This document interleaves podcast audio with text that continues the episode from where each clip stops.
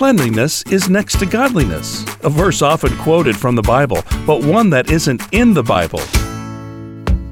It's sound advice, no question, but we often use wise sayings attributed to the Bible and with the best of intentions that aren't in the Bible, including some that are popular distortions of the actual text.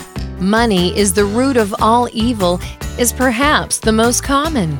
The New Testament passage actually says, For the love of money is a root of all kinds of evil.